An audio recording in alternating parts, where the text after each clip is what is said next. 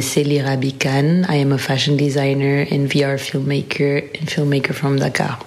XR by New Images Festival, the audio series that makes virtual worlds talk. I did a VR film named The Other Dakar, which was an homage to Senegalese mythology. I'm currently working on several pieces that blend the day to day life in the city that I live in, its interaction with magic, mysticism, and uh, immaterial patrimony.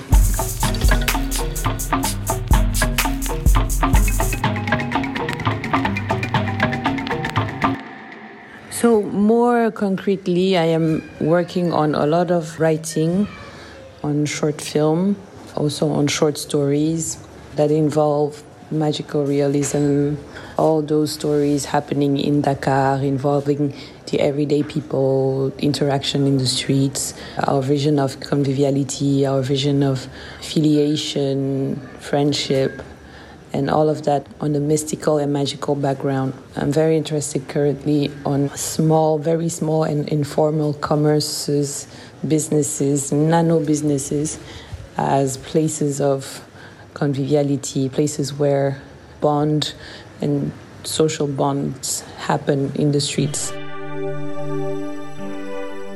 So right now it's a strange time because you have the illness, the virus that is gravitating around.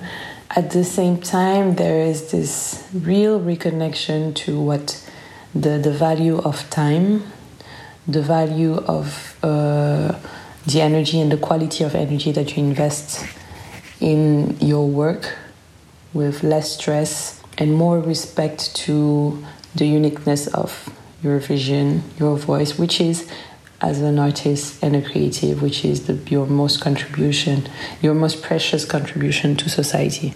I think this time is also a lesson for me on that specific matter, on the matter of as an artist, how do you contribute something that have longevity, be useful.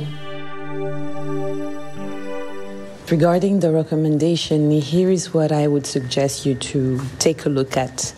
There's an account, an Instagram account of a company, a South African company named Electric South, that is specialized in VR, XR in general, but on content produced by African creators. Take a look at it, Electric South on Instagram. The second thing I recommend you to do is to read Afrotopia from Felwine Sarr, who is a Senegalese scholar, musician, writer, economist, and uh, I think he's an author that today represents trans African youth and uh, what we aspire aspire the continent to become.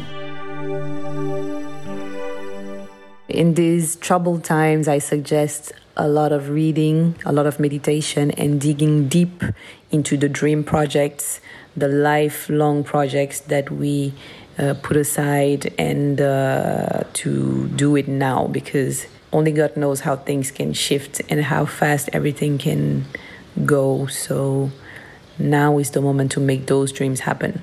Seriously.